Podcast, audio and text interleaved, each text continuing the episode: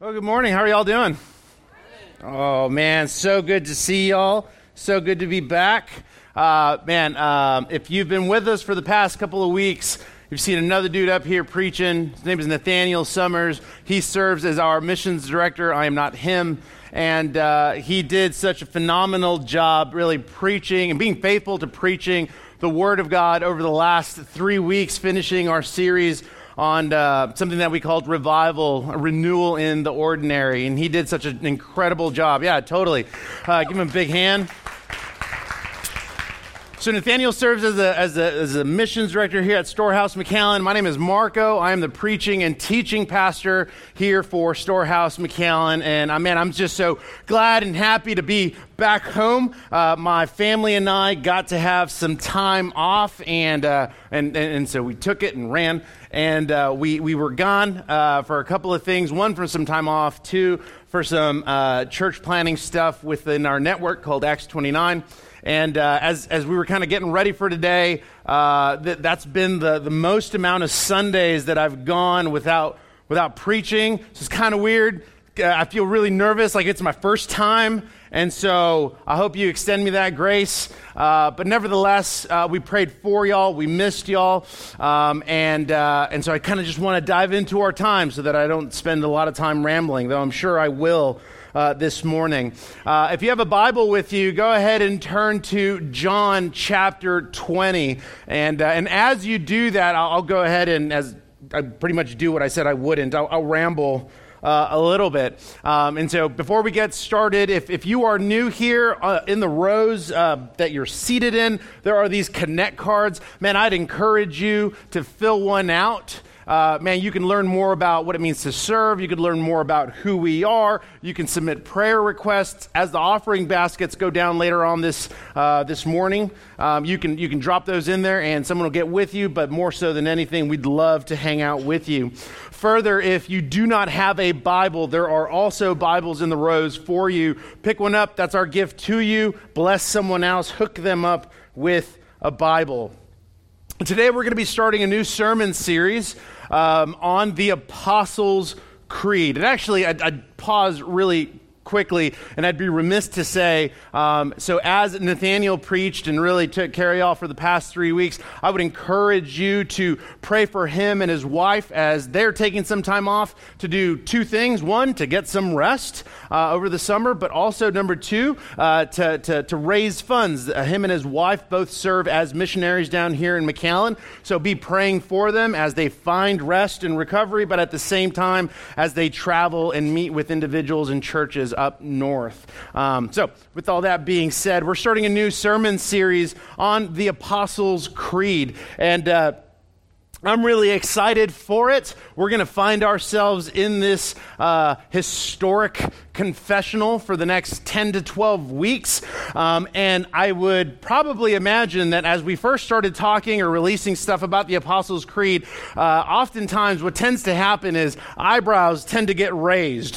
Like, what about, what do you mean, the Apostles' Creed? And you could uh, probably guess as to why it might raise some eyebrows. Maybe some of you come from the Roman Catholic tradition, and maybe this is something that you had to learn and had to recite. Uh, maybe if you, maybe Maybe you come from a denomination, something like Lutherans or even Presbyterians, where, where this was kind of a part of something that you did, maybe growing up, you had to recite it, um, you had to do this in certain classes, so on and so forth. However, the Apostles' Creed is actually rooted in something much, much deeper than, than both of those. This certainly is a historic confession of faith, and we're going to talk a little bit about it this morning before diving into John chapter 20. And so, if you're new, you'll notice I like to walk through several points because that just keeps me organized, but at the same time, that's just how my brain functions. And so, the first thing that I want to walk through concerning the Apostles' Creed is really going to be answering the question well, what is the Apostles' Creed? Uh, there might be some misconceptions and there might be some things that maybe you didn't know about, so I'd like to walk through them briefly. I'm not going to spend a lot of time on this. I'm also not going to spend a lot of time talking about why behind the apostle, the why behind the Apostles' Creed. Uh, we'll release, or I'll release some of that on, on my personal blog. You could read that if you'd like. But when it comes to the what behind the Apostles' Creed, here's just a couple of snippets concerning this historic confession. The first one is that the Apostles' Creed is actually one of the oldest confessions of faith, dating all the way back to about the third century. Now, it is a rendition of an older creed that was once known as the Old Roman Creed or the Roman Creed. It was one of those two names in addition to a third one. Eh, we won't get into that. Anyway, it was uh, a, a rendition of that original, of that older creed. And so the Apostles' Creed was not only written but affirmed around the third century. And many people actually believe, given the title, I can see why, many people actually believe that, man, this creed was actually written by the apostles themselves. Uh, historically, we can't affirm that. There's no evidence to suggest that they did write this creed. However, it is given its name as a result, as a result of the faith that they preached to the first century church as a result of what Jesus told them to do. Right? If you go back to John or in particular Matthew 28, Jesus tells them, right, go and make disciples. In addition to that, they spent a significant amount of time with Jesus, and so they learned a bunch from Jesus. As they, uh, as you read through Acts, as they go and proclaim the gospel and plant churches, this is the faith that they were ultimately communicating. So the Apostles' Creed was not written by the apostles themselves, but it is the faith that they communicated. Right? The Apostles' Creed is also a summary of the Christian faith. It's a summary of the gospel. And while when we read through, I should say this way, when we read through the Apostles' Creed, you're going to be able to see, or you will see, that there are several things that are essential truths within the creed. But there are several things that are also missing. Like we could talk about a bunch of other things in lieu of the Apostles' Creed. What I would say is that when it comes to the Apostles' Creed, all Christians believe more than what is said in the Creed, but none can believe less. So it is a summary of the gospel, it is a summary of the Christian faith. Further, the Apostles' Creed was used historically in a variety of ways concerning ministry. For instance, in uh, the first and second century church, people would recite the Apostles' Creed right before they were baptized. It was almost like they were asked the questions and then they would affirm them. Do you believe in God the Father, maker of heaven and earth? They would say, I believe. Do you believe that Jesus is the Son of God. They would say, I believe. It was a response. And so they would recite the Apostles' Creed before getting baptized. Additionally, the Apostles' Creed has served for thousands of years as a devotional uh, for prayer. So that would actually be something I would recommend for you. Man, if you want to walk through a devotion or a devotional, because that's cool and that's the Christian thing to do, definitely walk through the Apostles' Creed. The Apostles' Creed was used in what is called catechisms. Right? It sounds fancy. It's not, not really. Right? Catechism comes from the word catechize, which means to teach. So when we had, or when the church had new Christians, think of it like a formal discipleship process. People would commit and surrender their lives to Jesus they would recite or affirm the Apostles' Creed before baptism. And uh, think of it like a membership 101 class. Uh, the church would walk new believers through the Apostles' Creed, giving them a summary of the faith so that they would have some basic doctrinal truths concerning the person and work of Jesus. And so that's what the Apostles' Creed is. Now, if we kind of turn the page a little bit and go to, okay, cool, got it. So why are we walking through the Apostles' Creed? Well, a couple of reasons. Number one, creeds and confessionals define truth and help us to correct error. Because they are basic summaries of doctrinal truths, what they are inevitably going to help us do is they're going to help us define the truth in, uh, in a concise manner, and they're also going to help us to correct error. That being said, confessionals and creeds are in no way equivalent to the authority of Scripture. Let me just say that right there. They are in no way equivalent to the authority of Scripture. However, they do help us by pointing us back to Scripture. So, as we walk through the Apostles' Creed over the next couple of weeks, what we're going to do is allow it to take us back to the Word of God, and that's ultimately where we're going to be preaching from. Creeds teach us about what it means to worship God. One of the things that's kind of popular right now, I, well, I wouldn't say right now, but one of the things that is often taught, almost even embraced in many churches, particularly in our country, is, is uh, doctrineless churches. Man, I don't want to talk doctrine. I don't want to talk theology. That's heavy. That's hard. Those are big. Man, I just, I'm not a fan of it. Right? What creeds do is help us to reinforce doctrinal truths that ultimately lead us to understand Jesus more, lead us to understand his word, and lead us to worship him. And so at the end of the day, if that's not your jam, I'm here to tell you what you believe matters what you believe matters. Creeds also connect us to the historic church of saints who have gone before us. See, when we recite it, we're actually going to be standing with the saints who once said, I believe. That this ancient faith is actually rooted in the risen Christ. It was prophesied by the prophets, it was heralded by the apostles, it was preached by those in the church over 2,000 years. And so we get to join the historic church. Like the Apostles' Creed isn't some cool trend that you can hashtag, right? Like the Apostles' Creed is actually rooted in the historic church of saints who have gone before us. It's kind of like, and I'll give you this example. Over the past couple of weeks, uh, my family and I were out, we visited two other churches, right?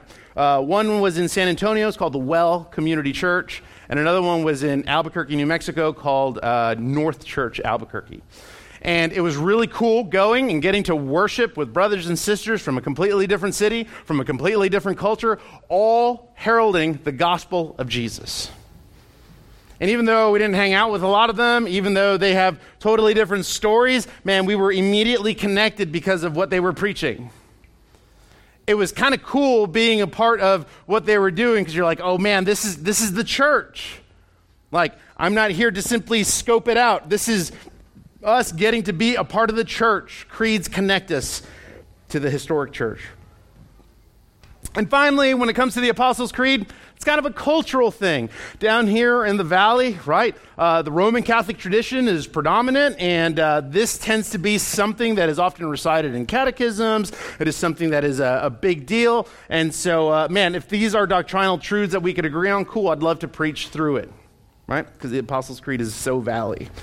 All that being said, here's the that was the what and that was the why. With all that being said, we're going to dive into our time. So if you have your Bibles, if you just got here, once again, we're going to be in John chapter 20, beginning in verse 24. Uh, I think I'll go through verse 31, but we'll, we'll see how this all works out. Here we go. John writes Now Thomas, one of the twelve, called the twin, was not with them when Jesus came. So the other disciples told him, We have seen the Lord. But he said to them, Unless I see in his hands the mark of the nails, and place my finger into the mark of the nails, and place my hand into his side, I will never believe. Eight days later, his disciples were inside again, and Thomas was with them. Although the doors were locked, Jesus came and stood among them and said, Peace be with you. Then he said to Thomas, Put your finger here and see my hands, and put your hand and place it in my side. Do not disbelieve, but believe. Thomas answered, My Lord and my God. Jesus said to him, Have you believed because you have seen me? Blessed are those who have not seen and yet have believed. Now, Jesus did many other signs in the presence of the disciples, which are not written in this book, but these are written so that you may believe that Jesus is the Christ, the Son of God, and that by believing you may have life in his name. Let's pray.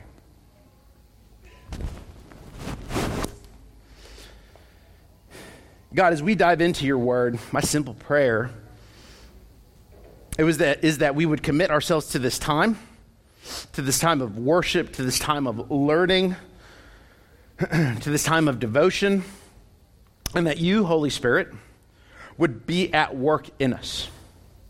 That you would be at work challenging us, but at the same time restoring us. That you would be at work in us, convicting us, but at the same time counseling us that you would be working in us to compel us to faith and repentance, but that you would also be comforting us with the truth of your word.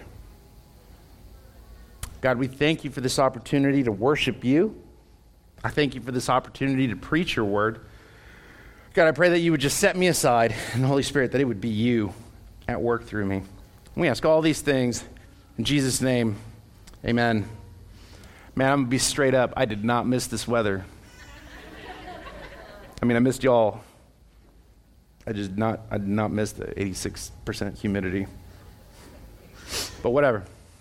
Whatever, right? Let's go. Here we go. Here's what I want you to know regarding these first two words in the Apostles' Creed. The first two words in the Apostles' Creed is, I believe. Those are the first two words. Here's the first thing that I want you to chew on. And if, and if you're, again, if you're new, I tend to go through sections like this is point A, uh, or this is point number one, and then 1A, and then 1B, and 1C. We're not there yet. So here's one thing I want you to chew on. I want you to chew on this that you and I cannot function without belief. Any way you slice it, wherever it is that you stand, you and I cannot function without belief. Whether it's consciously or subconsciously, we cannot function without belief. And so these two words, this phrase, I believe, raises a couple of thoughts to chew on, and it raises a question or two. Predominantly, if you and I cannot function without belief, then that makes us all believers. The question is, what is it that you believe?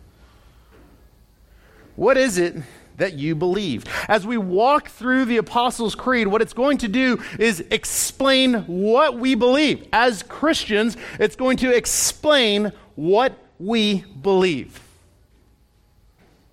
The words of the creed, again, that begin with I believe, are words of conviction. And I want you to stay with me on this. They are words of conviction that are rooted in the truth of God's word and the work of Christ for us. I'll say that one more time because this is really important. That phrase or those two words, I believe, are words of conviction. And if they are words of conviction, then they are rooted in the truth of God's word and the work of Christ for us. See, when it should come to us, but in particular, when it came to the early Christians, I believe was not a statement of opinion, but a statement of conviction. I believe was not a statement of opinion, but a statement of conviction. One of the other reasons that we're walking through the creed is because one of the concerns I have, one of the concerns that I have is that when it comes to that phrase, I believe, we generally don't like saying it.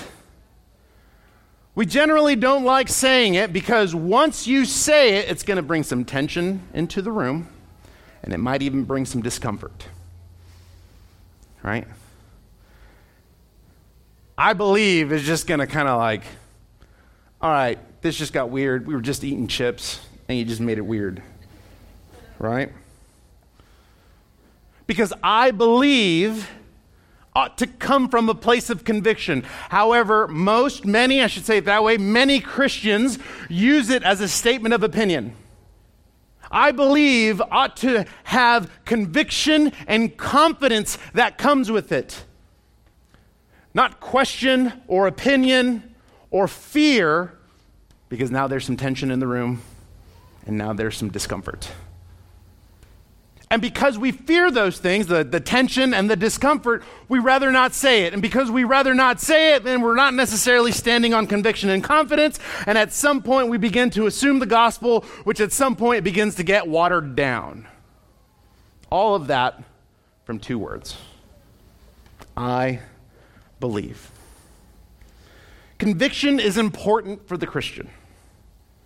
So I'm talking to you, Christians. Conviction is important because conviction is the result of something. It's the result of something that you have that you are standing on. It's the result of something that has been built upon.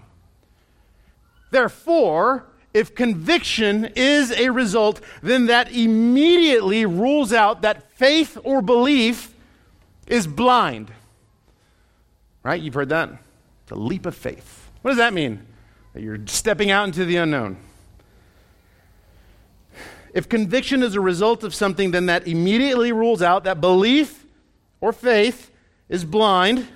And it also rules out that belief is something that you just wake up with, that is something that you just have. Some people have it, some people don't. Some people have the capacity for it, some people don't. I would argue that that is false. Because, at the end of the day, Everybody believes something. Everybody believes something. So I'd like to walk through a couple of things based on John 20. When we read through John 20, we see the word believe at least six times. So he's telling us to believe in something, so we need to break that down because that's what we do. My argument based on belief or faith is that belief consists of three things. It consists of three things. So if you're taking notes, this is where you can take notes, right? It consists of three things. It's not the only thing that we're going to talk about, but it certainly is going to be our foundation for our time. Belief consists of three things. Let me tell you what they are, then I'll go back and walk through them. The first one is that belief consists of agreement. It consists of agreement or, or knowledge or agreement on that knowledge. The second thing that it consists of is trust. And finally, the third thing that it consists of is surrender. And we're going to pull this from John 20. So, agreement, trust, surrender.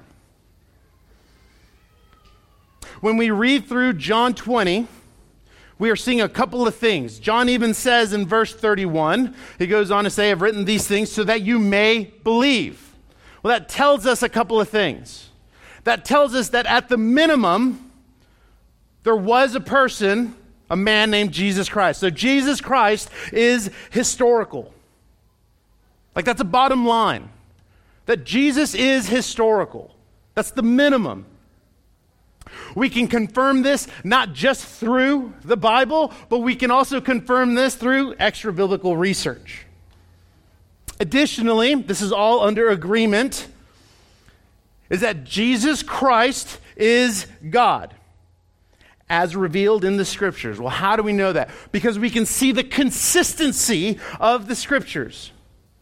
We can see it through prophecy that is before his birth of the Virgin Mary. And actually, his prophecy started back in Genesis 1. But if we get into the actual prophets, we're looking at a thousand years before his coming. We could see it through the crucifixion, that he was crucified. That he was crucified, he died, was buried, and on the third day, he rose again.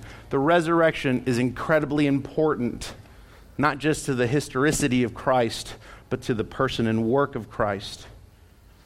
So, Paul says it this way. If you got your Bible, we're going to be, this is real quick. This is 1 Corinthians 15, verses 14 through 16. Paul writes, And if Christ has not been raised, then our preaching is in vain, and your faith is in vain. We are even found to be misrepresenting God because we testified about God that he, that he raised Christ, whom he did not raise, if it is true that the dead are not raised. For if the dead are not raised, not even Christ has been raised. Paul is saying, Our faith is in vain if the resurrection didn't happen. The tomb is empty. We can confirm that Christ is God through the power of the Holy Spirit, who He empowers and He transforms people, that He reconciles people to God. So we looked at a little bit of history, we looked at a little bit of scripture, but we're also going to look at a little bit of testimony. This is all still under the category of agreement, of knowledge, of facts that are coming out. Oftentimes, when we're talking about empirical evidence, we want something hard. Man, I want, I want, give me something that's going to be legit, that I'm going to see, that I'm going to feel. That's what Thomas says, right? Thomas says, unless I put my hand in his hands, at his side, I will never believe. Well, we're going to talk about that in just a moment. But one of the other things that just is just as powerful is testimony. Well, how is testimony just as powerful?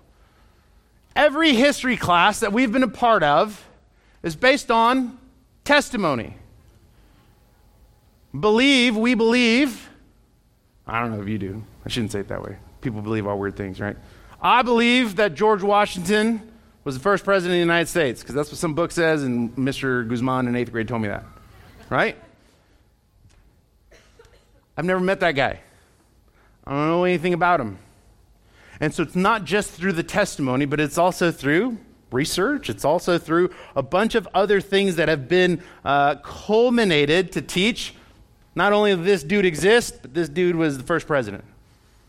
Right? Testimony is incredibly important. So, what's the testimony of Christ? The church. The church is the testimony of Christ. I'm not saying that we don't wreck it from time to time. You can Google failures all day long. Yet God, through the Holy Spirit, uses the church to proclaim his name. So testimony is significant. I mean, look at the Apostles' Creed. It's a testimony of what the apostles taught. That's why it's here. So, belief consists of knowledge or it consists of agreement. Like these are just minimum. And when we look at this agreement, when we look at this knowledge, when we look at this information, like that's minimum of faith. So if the question is, man, do you believe? Like technically, yes, some of you may land here. Faith is nothing less, but it's so much more. The next thing that it consists of is trust, but that trust is a willing trust. It is an active dependency.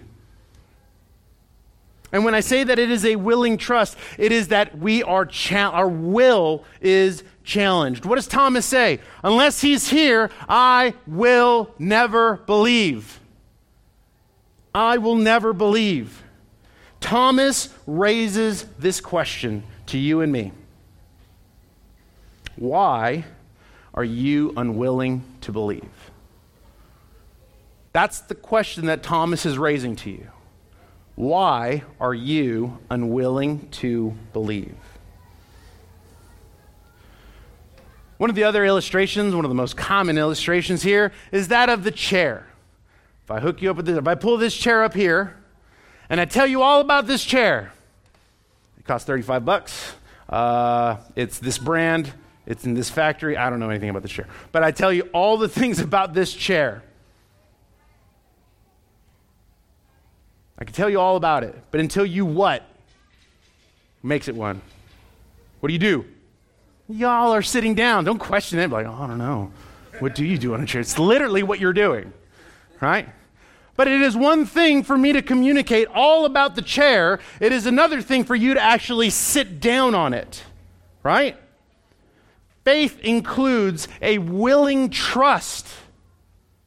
So, yes, it is agreement and it is a willing trust. And if it is a willing trust, that means you're making a decision. That means you are acting upon that information that you agree on. You're sitting down. And finally, faith consists of surrender. Faith consists of surrender. So we've looked at agreement, we've looked at trust, and we're looking at surrender. I can't remember what movie I was watching. It's a long time ago. Anyway, uh, it's like a war movie, and one of the bad guys was, uh, was surrendering to the good guys. And he goes on to say, uh, This is my conditional surrender. And so, what that implies is, hey, I will surrender to you uh, on the condition of these things, right? Like, I don't know, whatever. He gives a couple of conditions. When we're talking about surrender based on John 20, we're not talking about conditional surrender. Let's go back up briefly. Eight days later, this is verse 26, his disciples were inside again, and Thomas was with them. Although the doors were locked, Jesus came and stood among them and said, Peace be with you. Then Thomas, then he said to Thomas, Now, pause right there. Remember what Thomas just said right before that. Man, unless I see him and I put my hand on him, then I will believe. So check it. Verse 27. Then Jesus says to Thomas, Put your finger here and see my hands, and put out your hand and place it on my side. Do not disbelieve, but believe. So Jesus shows up. He meets Thomas where he's at. He challenges Thomas. And then Thomas answered, verse 28, My Lord and my God. What's not recorded that we don't know? Like, we don't even know if Thomas did even put his hand on Jesus. But upon Jesus revealing himself and coming to Thomas, it, everything dropped. Thomas went from not believing to believing. He went from unbelief to surrender. And his surrender, we see a couple of things. We see him worship Jesus, we see him revere Jesus, and we see him adore Jesus. My Lord and my God is one of the most, uh, oh, it's the easiest, yet it is one of the most profound confessions of faith. My Lord and my God. It is complete surrender before Christ.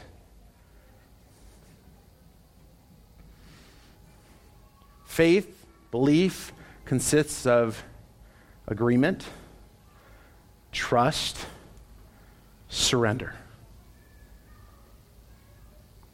That's what it consists of.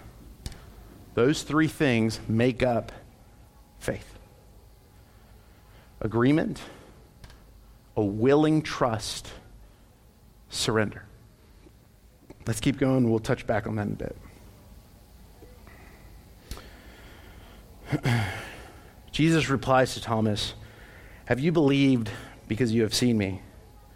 Blessed are those who have not seen and yet have believed. This is uh, what's known as a beatitude. Last summer, we did a sermon series on the Beatitudes. You want to learn more about them? Go online. But Christ gives a beatitude, or he gives a benediction here. Blessed are those who have not seen and believe.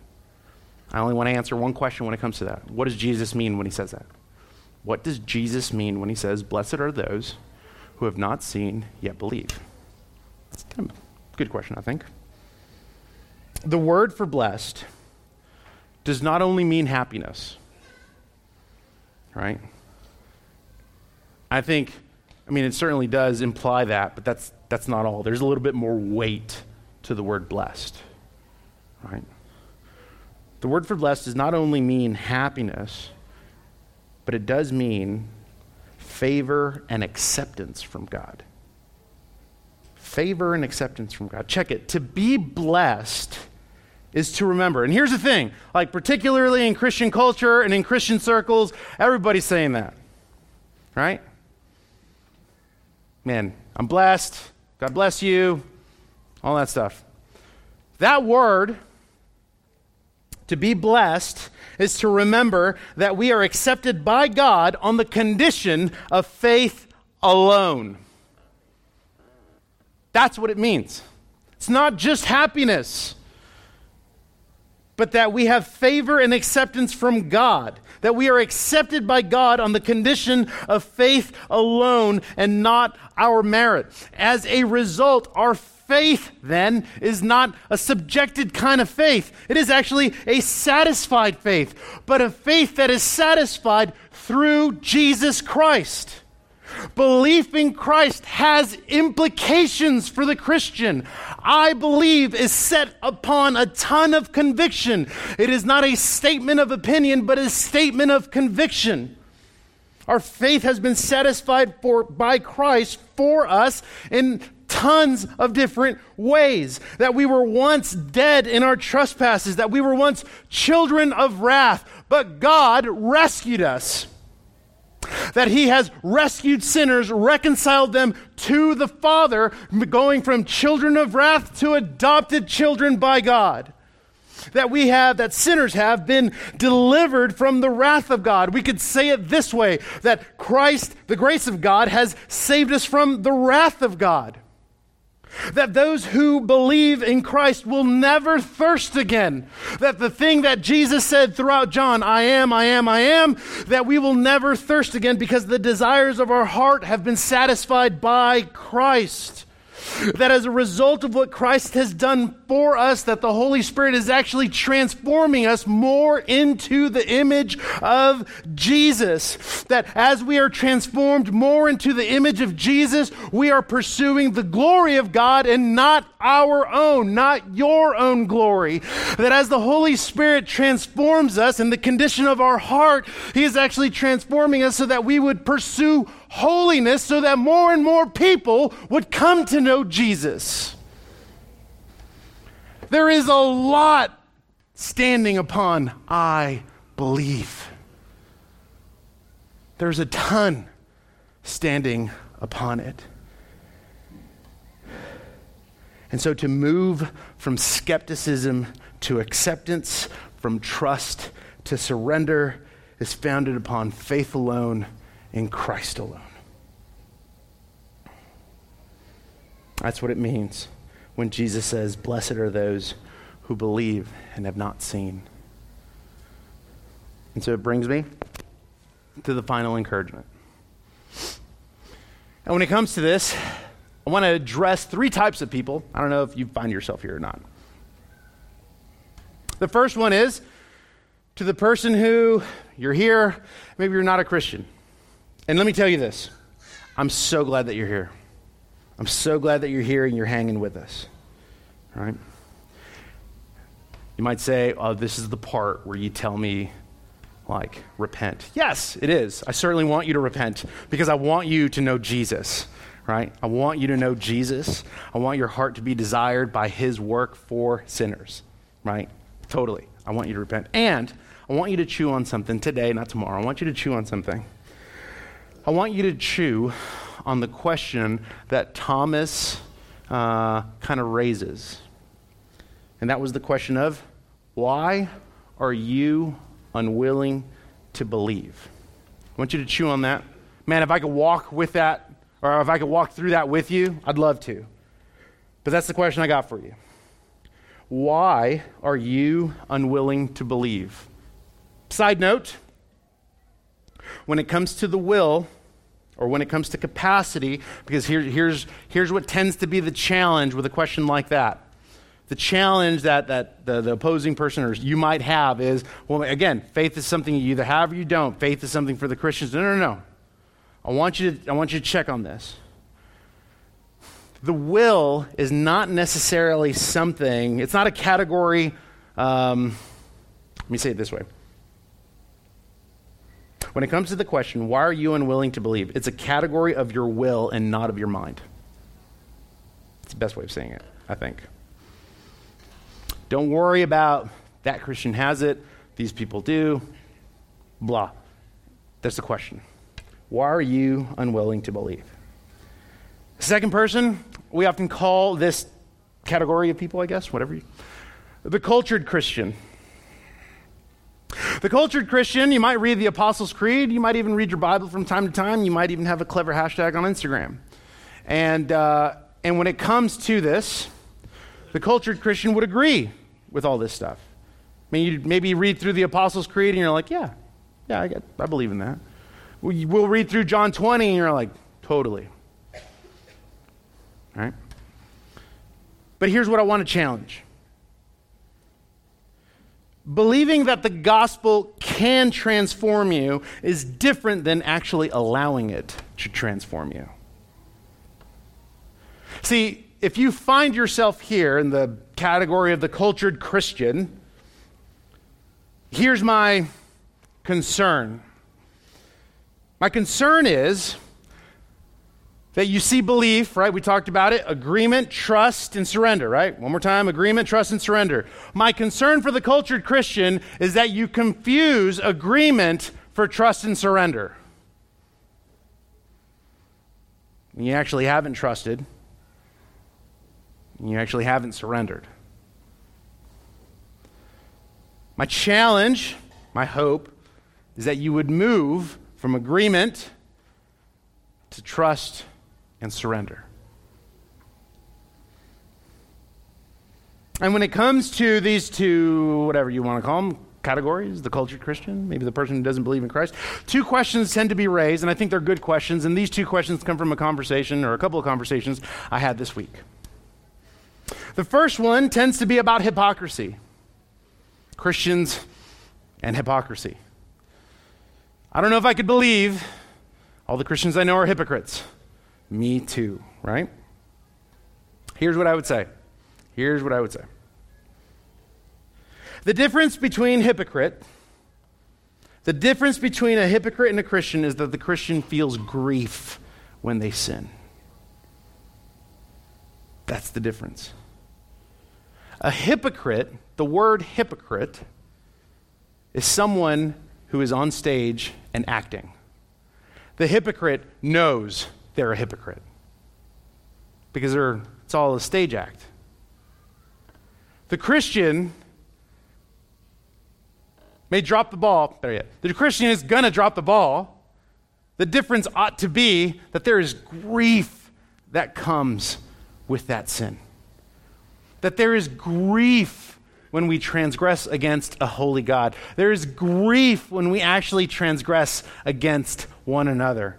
That we actually do something when we sin against one another. That's the difference. So if you're concerned, man, I'm just going to be a hypocrite. Yeah.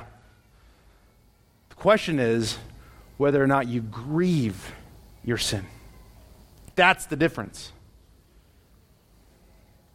The second one is doubt. Which, again, both of these are really good questions. The second one is doubt. Man, I just feel like when it comes to belief or faith, everyone's just saying, just have more faith, just have more faith, just have more faith. I don't know if I could, uh, I don't know if I could do that. Man, let me just be straight up. Doubt is real. Doubt is real. I'm not, I'm not going to knock it, knock it. I don't think I could, uh, I don't know, for lack of a better word, I'm not sure I could survive off of someone just telling me, just have more faith, just have more faith, just have more faith. I think it would be really exhausting and I would ultimately be, be beat up by it. But as a result, if doubt is real, how we combat doubt,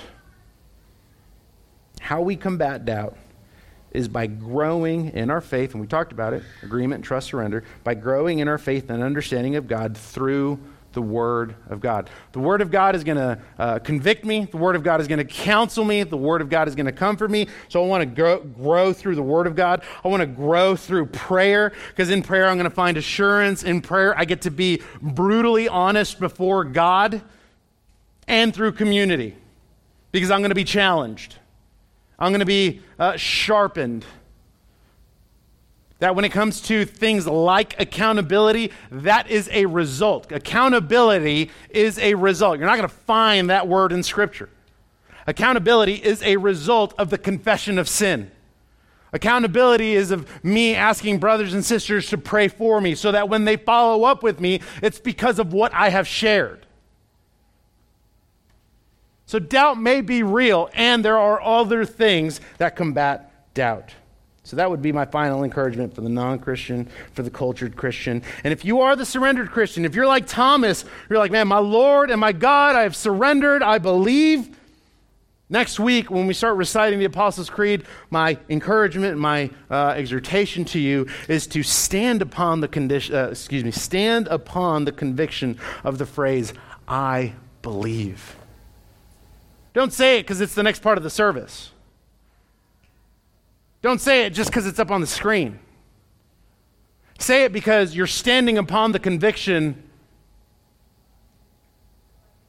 of the Word of God. Say it because there's weight underneath that phrase. It's not just something someone wrote, there is weight that comes with that phrase that is rooted in the Word of God. And here's what I would close with belief or faith is not something you simply wake up with. It's not something out of reach in terms of your capacity, but it is a gift from God to anyone who would believe in Jesus Christ and repents of their sin. Let's pray.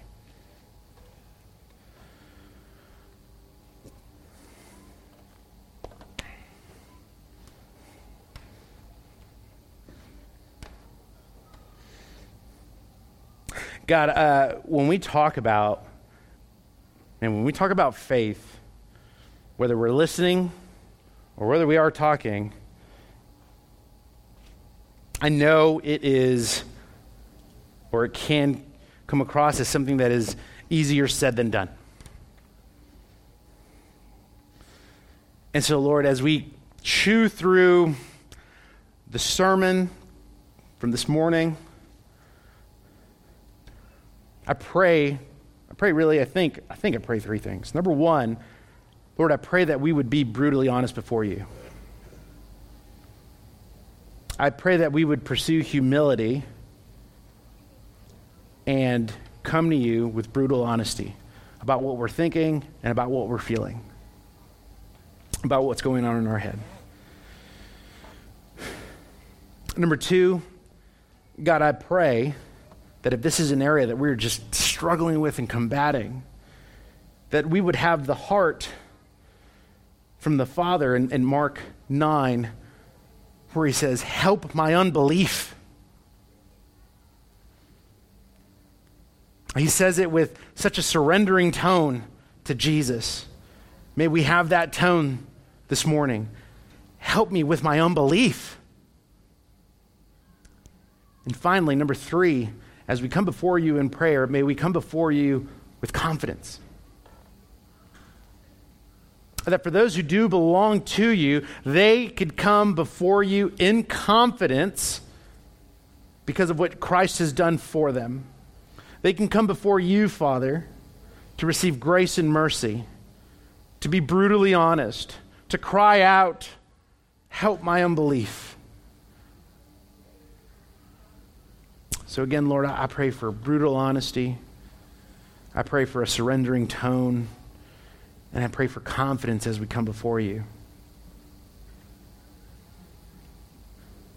God, as we walk into a time of worship or a time of offering or worship through offering, through tithes and offering, God, I pray that this would not just be the next part of the service, but this would be a demonstration of our surrender.